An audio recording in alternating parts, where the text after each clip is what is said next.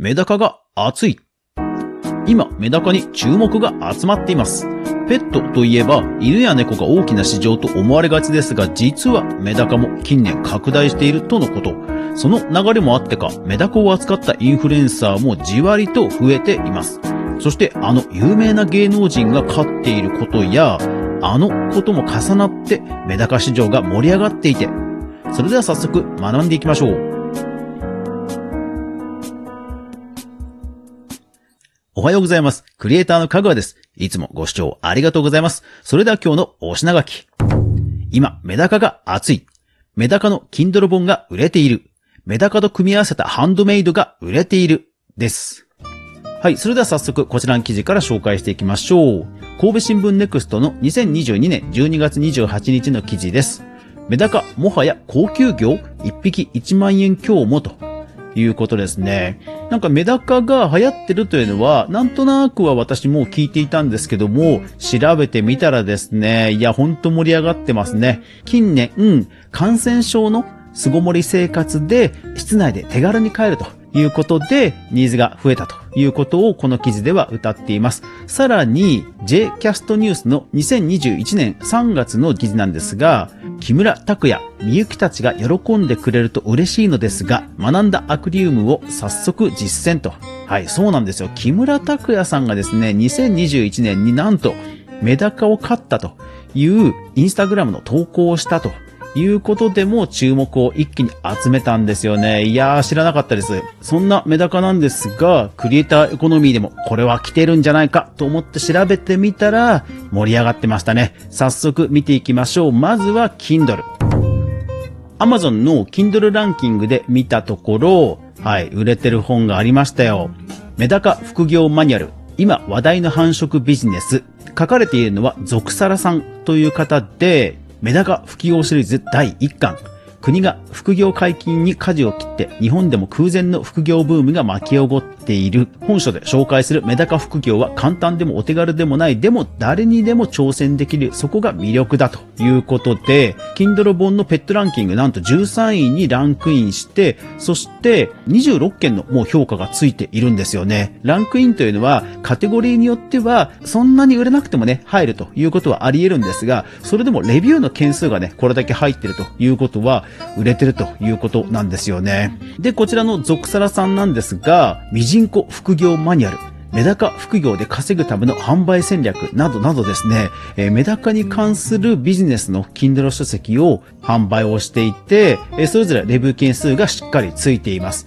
メダカビジネスというのは注目が集まってるんですね。ゾクサラさんの Kindle 本から学ぶこととしてはここに注目しました。タイトルですね。メダカ副業マニュアル、今話題の繁殖ビジネスで月じゅうまんえんを稼ぐメダカ副業シリーズと。はい。まず、副業という単語、それから繁殖ビジネスという単語、そして月じゅうまんえんという具体的な数字を書いていると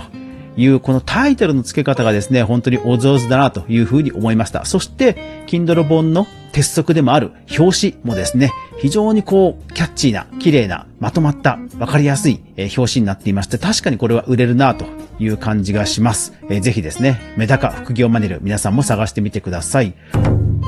では次、インスタグラムです。さやほぼメダカさんをご紹介します。フォロワー いってんいちまんにんのインフルエンサーさんで、投稿も非常に充実しています。ストーリー、アーカイブ、リール、投稿、それぞれですね、まんべんなく投稿している人気インフルエンサーさんです。普段の投稿は写真が多いんですけども、特に目を引くのは、その見事なまでの綺麗な、こう、アクエリウムなんですね。まあ、メダカ単体ではなくて、そのアクエリウムというところで、こう、非常にこう、ガーデニングですとか、多くの方に刺さるような切り口で、しっかり投稿されているというところが、ものすごく学びになるなと思います。ですから、ハッシュタグも、メダカがあるのはもちろんのこと、ジャパニーズライスフィッシュですとか、ジャパニーズメダカですとか、海外を意識したハッシュタグ、そしてメダカのいる暮らし、メダカビオトープなどと、えー、暮らしと掛け合わせる単語ですとか、あとはあとは、睡蓮鉢ビオトープ。睡蓮鉢のメダカと。こう、睡蓮鉢ってこう、なんか大きなボールのような器があって、まあ、これをね、活かしたいという ディーアイワイ、ガーデニングなどの人もキャッチできるタグ付けをされてるんですよね。あとね、社宅ベランダとかね。いやー、タグ付けが本当に参考になります。このフォロワー数も納得のフォロワー数です。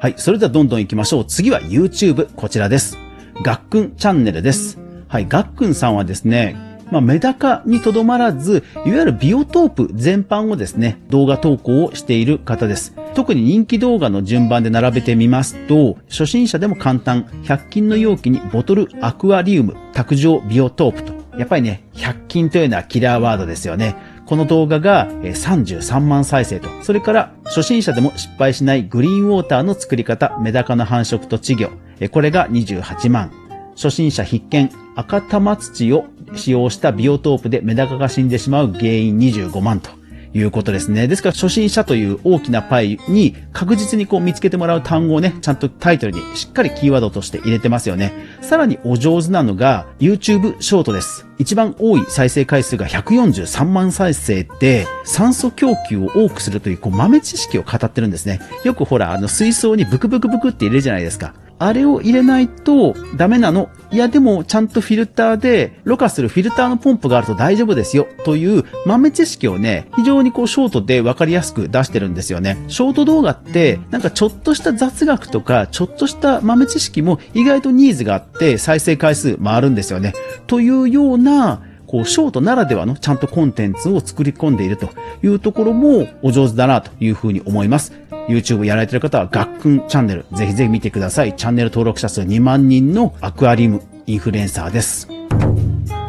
はい、ではクリーマ行きましょう。こちらはですね、メダカ直球ではないんですけども、なるほどなという作家さんです。雪の花さんです。フォロワーはひゃくはちじゅうにんなんですが、すごいんですよ。新作がさんぜんよんひゃくえん、さんぜんよんひゃくえん、さんぜんよんひゃくえんで、ひとりが購入、さんにんが購入、じゅうにんが購入と、新着順で並べてもちゃんと購入者がいるという人気作家さんです。で、何を作っておられるかというと、ハーバリウムというハンドメイドです。ハーバリウムというのはドライフラワーやプリザーブドフラワーといった花をですね、こう瓶に詰めて、そして特殊なオイルを入れて保存状態を良くする、そういうインテリアなんですね。なんかこう独特の浮遊感を演出する綺麗な透明感のあるインテリアなんですよね。このハーバリウムにメダカのシールやこう可愛い鳥さんのシールですとかを貼って、単純なその透明感のある花の置物に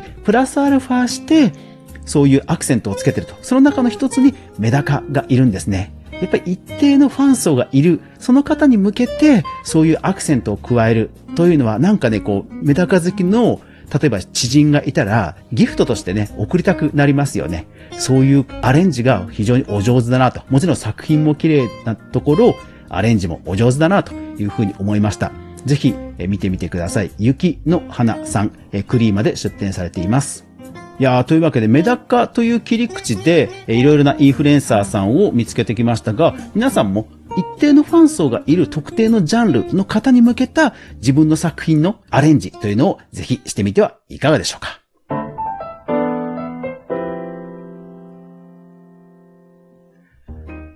はい、というわけでアフタートークです。いやー、メダカこんなに盛り上がっているんですね。冒頭の神戸新聞ネクストの記事の中にこんな下りがあります。引用します。一般社団法人ペットフード協会がまとめたにせんにじゅうにねんの飼育するペットのランキングで、メダカは犬や猫に次いでさんいなんだそうです。そして今後飼育したいと思うペットでも金魚や小鳥を上回りさんいに入る人気だと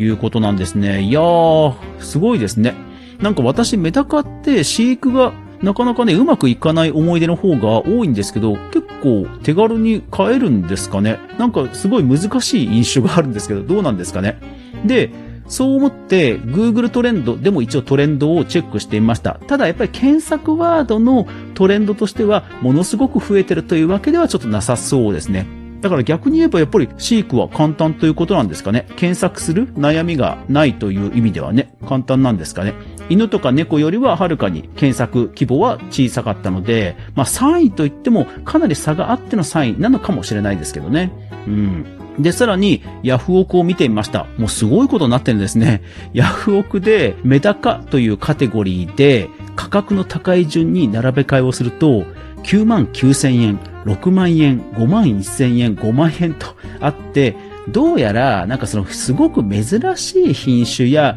珍しいアルビノと呼ばれる白いものですとか、そういうものが高値で取引されるらしいんですよね。さらに、繁殖も比較的早いということで、まあ、ちょっとした、うーん、言葉は適切じゃないかもしれませんが、コレクション魂というか、まあ、投機的なところも出てきてるのかなっていうぐらい、確かにものすごい値段がついていますね。びっくりしました。こういう市場もあるんですね。やっぱり一定のファン層がいるっていうことなんでしょうね。これだけヤフオクで盛り上がってるってことはね。うーん。皆さんも何か面白そうな市場があれば、ぜひレターやツイッターのメンションなどで教えてくださると幸いです。